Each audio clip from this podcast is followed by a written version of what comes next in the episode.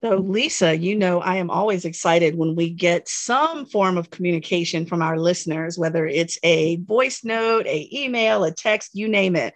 And we got one this week. I was very excited when one of my teammates, Heather, reached out to me and said, I really want to know, where is the line between being an ally and being a white savior as a white person? Hmm. And I had no good... Like, right. Usually I can give something academic to help folks out, but not my superpower when it came to this one. And so I thought we should definitely, throw this around to kind of figure out what's going on. But it's a good one. That's a great question, Heather. Oh gosh, it is a great question. And I also too do not have an immediate answer for that. And I have a feeling we're not going to come out the other end of this conversation with a particularly straightforward answer either. So let's dive in. I'm Dr. Shauna Payne-Gold, and I go by she, her, her pronouns. And I'm Dr. Lisa Ingerfield, and I go by she, her, hers. Welcome to Unfazed, a podcast to disrupt your normal and challenge your brain to go the distance.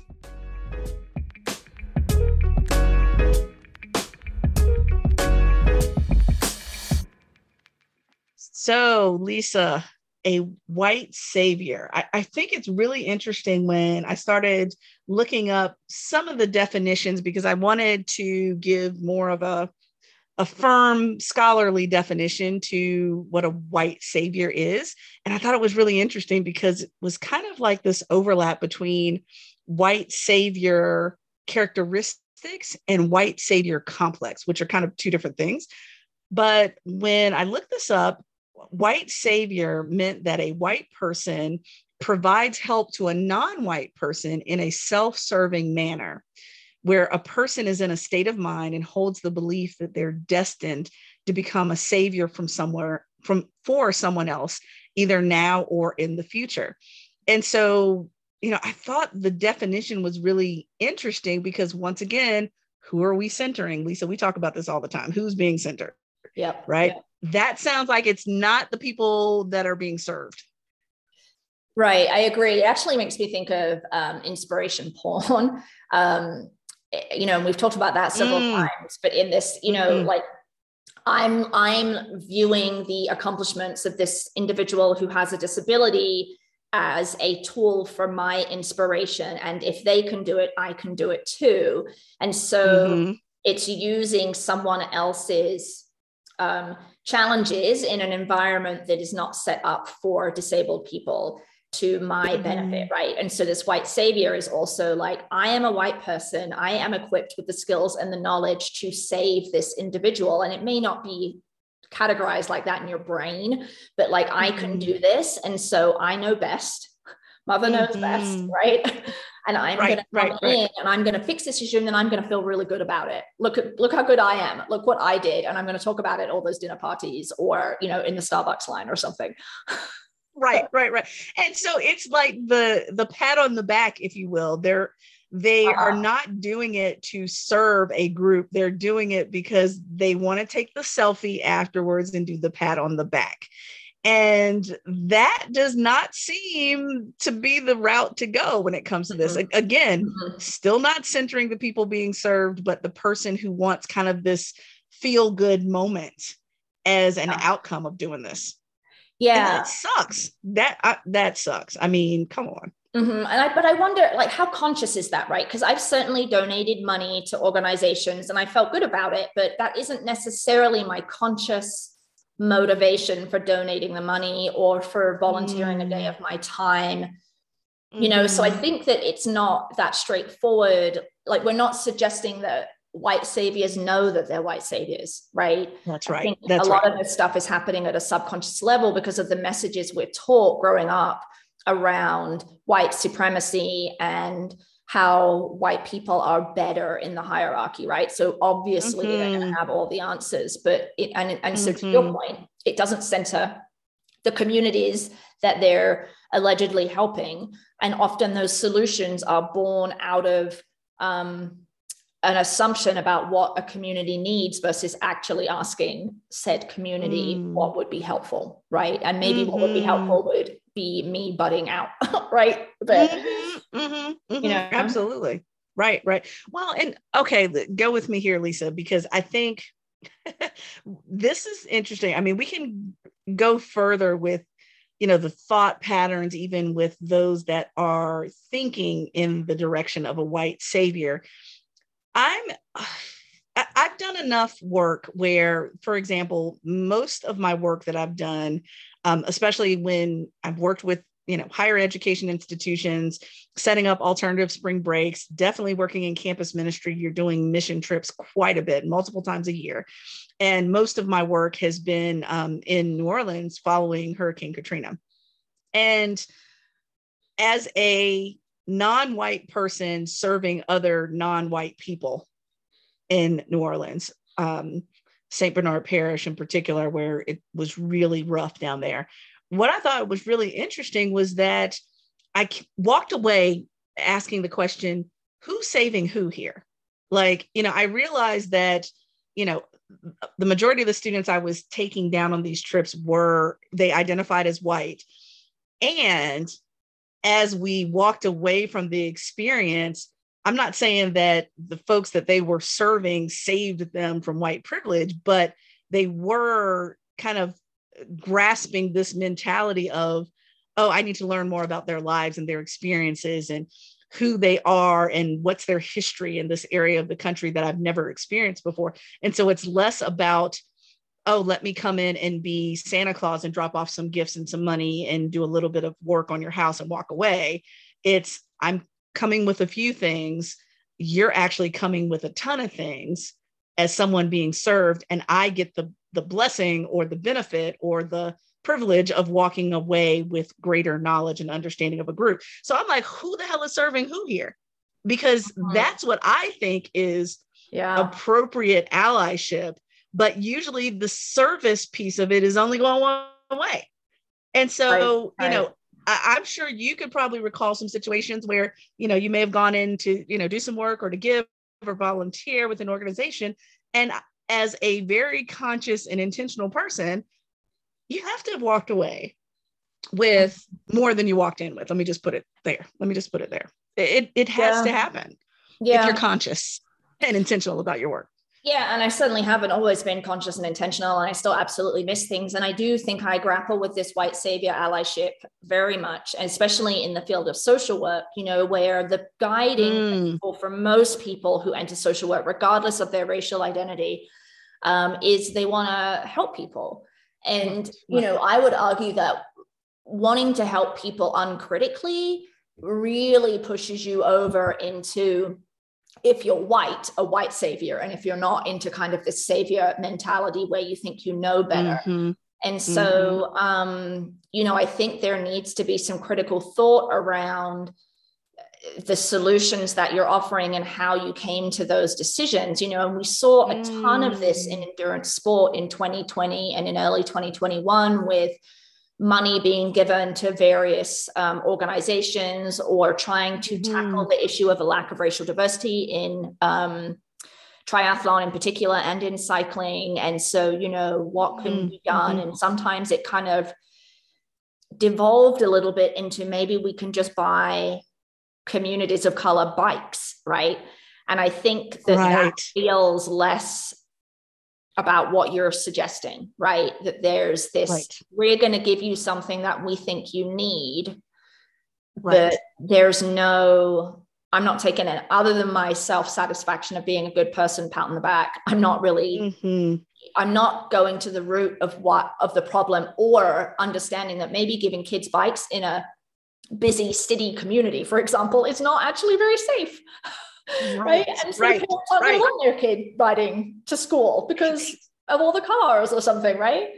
Right. Exactly. And it reminds me, because I worked with an organization, and it's been my running joke for a long time when it comes to doing diversity to people rather than doing diversity with people, where the organization, which, after I looked at some of the demographics, you know, the stereotype of very heavily white and male near the top and more diverse closer to the bottom. And it was their policy for years to give out the turkeys for Thanksgiving, right? Now, I'm not even going to go into the intricacies of, you know, nutrition and all those other things, and people have different needs and desires, all that. Just the notion when you give a turkey, and I know this sounds so trivial, but it's not. When you give someone a whole turkey, notwithstanding nutritional situations, what do you need when you have a turkey? You probably need some type of refrigeration beforehand. You need an oven if you're going to cook it. You need pots and pans to do whatever, you know, doctoring up you're going to do of the bird. All these other things that you're assuming someone has when that may not be their case. This person may be literally camping out on someone's couch and they may not have a home to call their own, or let's say they're on their own and they don't have a family. So why would you need a whole ass turkey for one person? Just so many things where, again, you're doing what's thoughtful to you, you're doing it to that person rather than reaching out to say, what do you really need? Maybe that person really needs more money on their check this week because they need to get home, or they need to go check on a family member that's not doing well, or what have you. And I know that's being trivial talking about the turkeys and Thanksgiving, but I feel like the endurance sport community does that very often as well, with the whole bike thing, or even with volunteerism, if you don't know that community pretty intimately. And so again, you're doing diversity to people and they're looking like, this is so low on my list of needs right now. This may make you feel good, but it does not make me feel good. Yeah. It's a great example to illustrate the problem, I think, because really, you know, outside of your kind of like narrow nutritional piece that you just mentioned, like turkeys don't do shit for people, right? Like a turkey isn't a roof over their head. It's not groceries for a week. It's not transportation to school. It's not having enough support that you don't need to work three jobs, right? Like, yeah, I mean, it's kind of ridiculous, really. And I think about how, you know, I've definitely donated turkeys to shelters for people without houses, right? And so and sure, the shelters put out that they want that so they can give everyone a Thanksgiving dinner, but again, like not useful, right? Not at all. Not at all. And so there's that, what's that Martin Luther King quote, which I think encapsulates kind of what you're talking about here with turkeys. Yeah, absolutely. I found one, this was a week or so ago, where Dr. King said, philanthropy is commendable, but it must not cause the philanthropist to overlook the circumstances of economic injustice that make philanthropy necessary. And I loved that quote. I mean, just getting to the root of that problem. We don't do that well, myself included. We don't always get to the root of the need well. And so, you know, connecting that to better allyship, that I think that's the key. That's the key. Yeah. For me, that is allyship versus white saviorism right there. Right. Allyship recognizes that I do have maybe some wealth and I can contribute financially to this cause, or I can contribute my time. And this issue that I'm currently dealing with is a product of a larger systemic problem that I'm also going to work on, like economic.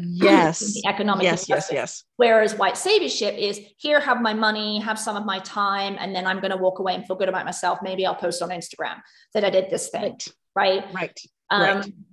You know, and so I would say, you know, the circumstances of economic injustice, to use Dr. King's example, you know, so do you support, you know, the Build Back Better Act? Do you support infrastructure? I mean, these are acts that would create paid family leave, which is a huge issue and a huge problem in terms of low income folks, right? Like, so what are you doing there? Because giving a low income family's kid a bike is cool, but it doesn't change their material reality where maybe it's not safe to ride the bike. They don't have time to ride the bike, right? Like it's not a priority to be riding a bike.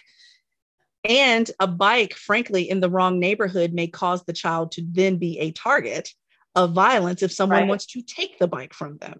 And I'm not feeding into stereotypes. I'm just feeding into facts. I mean, that's part of the reason why, for example, in certain areas of the country, and I know there's much more history to this, we won't go all the way down that rabbit hole, but for example, there's certain areas of the country that kids still wear uniforms to school. They may not wear certain types of shoes, et cetera, because they become a target for violence against them because someone may want or need what they have. And so therefore they've standardized certain things. So, you know, every time I hear about, and again, we're not saying don't give the bikes. Lisa and Shauna are not saying necessarily don't give the bikes. What we are saying, though, is be a little more intentional about the exploration piece of what do people actually need in the community where you're racing and training. Then make your determination. It's kind of like, Lisa, when I think a lot of people have been here, whether it's a holiday or a birthday, what have you. Lisa, let's say you've made it clear to me, you've got, I don't know, maybe 3 or 4 things that you need, and your birthday's coming up, for example. Let's just pick an easy holiday. And I disregard what you've told me out of those 3 things that you need. And I'm just going to give you what I wanted you to have. And you're like, Shauna, you gave me pearl earrings and a pearl necklace and a bracelet, but I don't know what I'm going to eat tonight. That's what the bikes feel like to me. Right. Right. It's like skipping over the need of the person who should be centered. And now it's feeding into my need or our need or the white savior's need to feel a certain way based on the gift that was given. Mm-hmm, mm-hmm. A set of pearl earrings, necklace, and bracelet is much more sexy on your Instagram than making sure that Lisa eats well tonight. That's more sexy. Yeah. Yeah. That sucks, man. No, that is not allyship. That is selfish. Let me just throw that out there. To me, that's selfish. I can't even make up a better academic word for it. To me, that's selfishness because it's about yourself and not about the receiver. Yeah. Yeah. That's a good point. I mean, I think now I'm like, oh, well, I like to get people gifts that they wouldn't usually get themselves. You know, because it makes them, you know, I like the smile on my face, and I'm like, oh my God, you've just transformed my whole thought about gift giving. Let me walk that back a little bit though, Lisa, because the people that you're speaking to probably know where they're getting their next meal and their roof is over their head. And, you know, but if we're talking about people that, you know, they don't have very much on that bottom rung of Maslow's needs, then it's a different conversation then. Yeah. And so then I also think this really throws into question this idea of white saviorism versus allyship. Kind of these, even this larger, I don't know that arrogance is the right word. That might be too harsh, but this kind of overriding belief that, you know, there are so many sports that need to be diversified. Yes. And I agree that sport is a human right and everyone should have access to it. But if we're starting to put access to sport above some of these other more important social issues, are we really just, we're really just not changing the situation, right? Because to be able to engage fully in sport, you need to have the financial freedom to do that. You need to have the time to do that. You need to have the support to do that. And so many folks in communities that endurance sport organizations might be looking at for charitable donations or support don't necessarily have that. And so it's like you're jumping ahead 9 steps to get, you know, but they, you know, they can't engage because these other basic, and not even like Maslow's hierarchy of needs necessarily, but just like, you know, I live in a multi-generational home. My grandmother is still alive and they're sick and I have to look after them as well as I have to look after my kids. And I like to be active and I want to be active, but I literally don't have enough time in the day. Like encouraging me to join a triathlon club, a cycling club, a run club doesn't change all those additional pulls on my time. What changes those pulls on my time is a better social safety net, right? Exactly. No, the reason why I started to giggle, Lisa, as you were explaining that, it's a visual that came out right when Juneteenth became a federal holiday here in the US. Okay. And it was a staircase. I don't even remember if I sent that one to you or not, Lisa. We share so much across text, but it was a staircase where each rung of the staircase had a different need on it, all the way up to the top staircase. And what was so powerful about it was there was this person that was taking a huge leap from the bottom of the staircase, which was basic human rights, like, you know, education or clean water, you know, all these other things, especially in Black communities, you know, better schools, teachers that stay and have a longer tenure because they're paid well, those things. All of those were like the bottom steps to the rung. And we're just going to jump all the way over to Juneteenth. And I loved that visual because it was like, thank you for Juneteenth, but we still didn't, and still, to my knowledge, don't have anti-lynching laws in this country. And, you know, all these other things that are connected to basic humanity of Blackness, but we're going to have a holiday anyway. That's how I feel about when it comes to endurance sport, is that we jump over a whole bunch of steps that we need to take that are more fundamental. And so I think that's the white saviors are jumping to the top step when we need the allies to take those steps in between. Yes. Because that top step is a lower hanging fruit. So it's easier, right? It's easier to have kind of some immediate gratification, some immediate pat on the back opportunity. That's right. Yay, me. Whereas the change that really needs to happen, that's going to really fundamentally crack open sport and make it more accessible to all, is much more embedded and difficult to change, right? And takes day-to-day ongoing commitment from a broad group of people to push and push and push until systems change. Yeah, I mean, it's much more sexy to buy the little kids in the neighborhoods the bikes, rather than to write your congressperson about gender equity and pay equity. That's not sexy to people. Right. So that more women can afford to be in the sport and have access to the sport. And childcare, medical care, because God forbid, knock on wood, you know, you get hurt while you're training on racing. Some people cannot afford to train or race because they don't have healthcare. I mean, it goes on and on and on. And so, you know, that top step is the sexy step of that performative white savior, when really we need fewer white saviors and more allyship. And we know the allyship is not sexy. No, and that's okay. Yeah. And it's because it's harder, right? And you know, I think white people in particular want a 1, 2, 3, 4 step. How can I fix this problem? What money can I throw at it? Right. And it's like, well, if you do happen to have billions of dollars, you could, you know, donate to various political campaigns, I suppose, to push your agenda through, versus, you know, because we see that happening in other realms. But, you know, the average, while the average triathlete and cyclist might be, you know, upper middle class and higher, unlikely to have billions of dollars to throw at things. But yeah, I mean, I think this is just a complicated question, right? And I'm also thinking about I think a little bit of hesitation from white people might be, I'm aware of the white savior thing, right? I understand it conceptually, and I don't want to be that.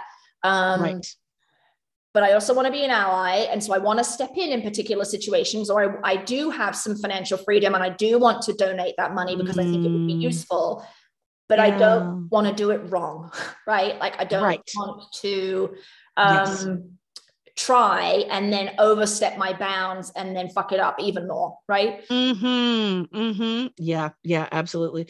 Well, you know, I think maybe the one of the big takeaways from all of this is, you know, well, maybe two takeaways. Go with me here, Lisa. I'm building the plane as we fly here. I do believe in that platinum rule piece, not the golden rule. Most people have heard of the golden rule: do to others the way you would have them do unto you. That piece, when in fact, that's not the way to go. Treat people the way they want to be treated, not the way you want to treat them. So I think that platinum rule is a big piece of the puzzle.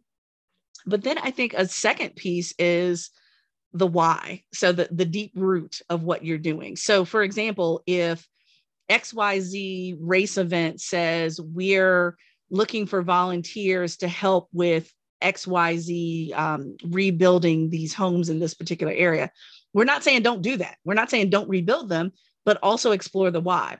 Why are these homes substandard? Why are these homes not livable? Is there something environmentally that needs to be changed that we need to have a voice on? And so I think that why question starts to get to what Dr. King was mentioning about as far as the root, because Dr. King didn't say don't give and don't be philanthropic. The quote says to do that, but don't do it with eyes wide shut. Like, yay, I've done my part. As soon as I cut that check, I can walk away and act like it didn't happen. Right. We want to look at the fruit of the tree and the root of the tree to kind of figure out what's going on here. So I think, you know, between the platinum rule and the why, the consistent why question in all that we do, I think that might move the needle a little bit. Yeah. And I would also add to that, if you are engaging in a philanthropic or charitable something, and then you decide you want to post that on your social media, that might perhaps provide you with a window into the why you're doing what you're doing, right? Not the why that Shauna just explained, but the why am I doing this? And I think if you are... thinking this will make a great social media post, or I can't wait to tell blankety blank that I did this, then perhaps your motivations are not as pure as perhaps you would think that they are. Absolutely. Absolutely. All right, Lisa. Well, I hear that we have an, once again, incredible hell yeah and hell nah for today. Do you want to dive in? Sure thing. Hell yeah. Hell no. Well, one of my favorites is the Crown Act. And I absolutely love the Crown Act because fortunately, I have not been on that side of the coin in regards to hair discrimination, where I've been in the workplace and someone has told me I cannot wear my hair a certain way, or my hair is quote unquote unprofessional for this setting, et cetera. But there are a lot of people from my identity groups who have experienced that. And so as I was listening, big kudos and hell yeah to the company Dove. Kudos to y'all, because Dove has a petition that they're asking folks to sign, because their goal or their vision is that they want all beauty to be welcome in all places and in all institutions.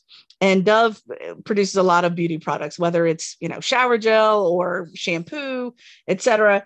And I was so appreciative of hearing about what Dove was doing in regards to co-founding what's called the Crown Coalition. And that coalition is to advance anti-hair discrimination legislation around the country. Now, I don't know if y'all know these. I just want to share this quick data point with them, Lisa. So for listeners, in case you didn't know, a Black woman is 80% more likely to change her natural hair to meet social norms or expectations at work. And Black women are 1.5 times more likely to be sent home or know a Black woman sent home from the workplace because of her hair.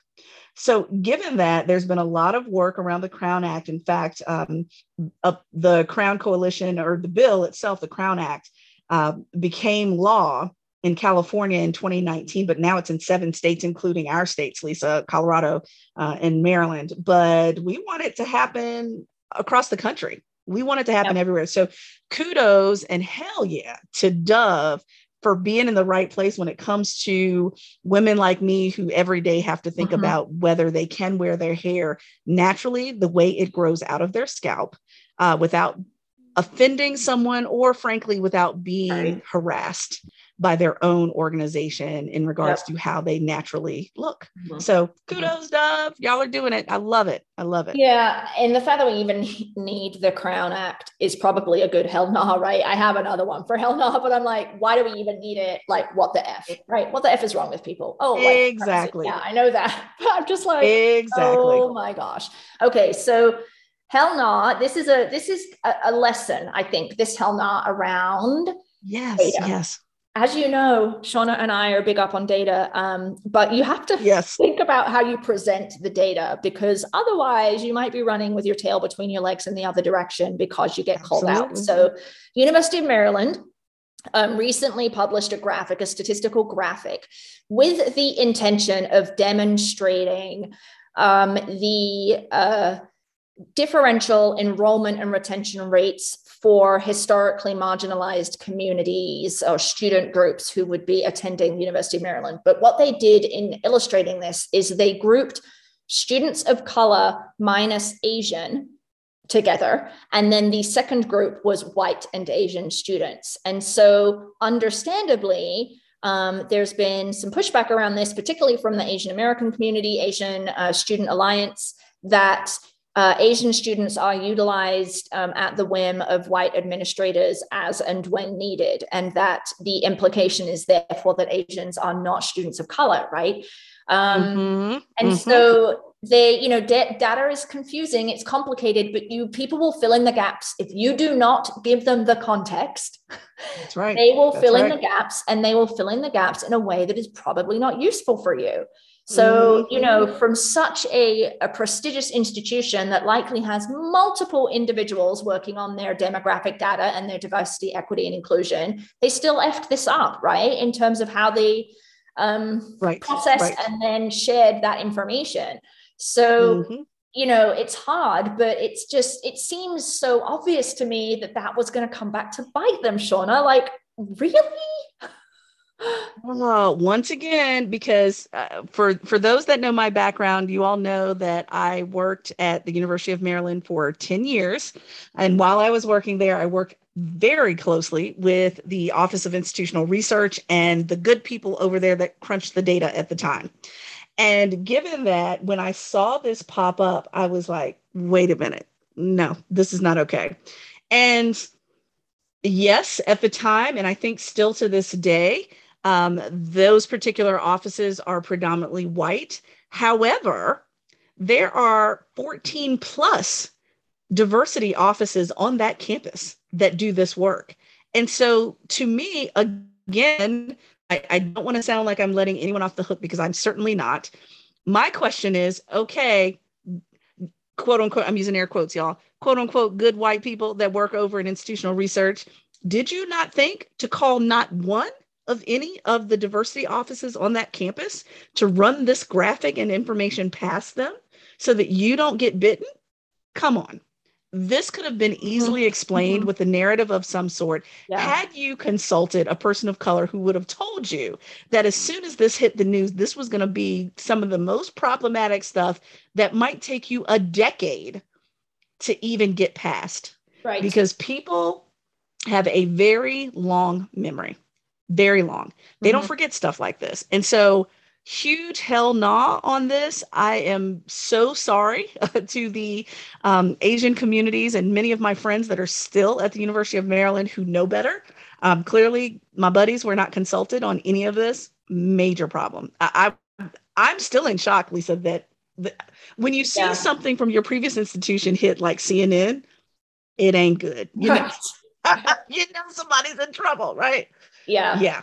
I mean, I think it's it illustrates the intention versus impact piece, right? So their intention was to highlight racial disparities at their school and say that they're doing something about it, right? And historically, white students and Asian students are not historically marginalized at the University of Maryland, but because they didn't think about providing any context, they essentially, clumped groups together that wouldn't historically be together and kind of like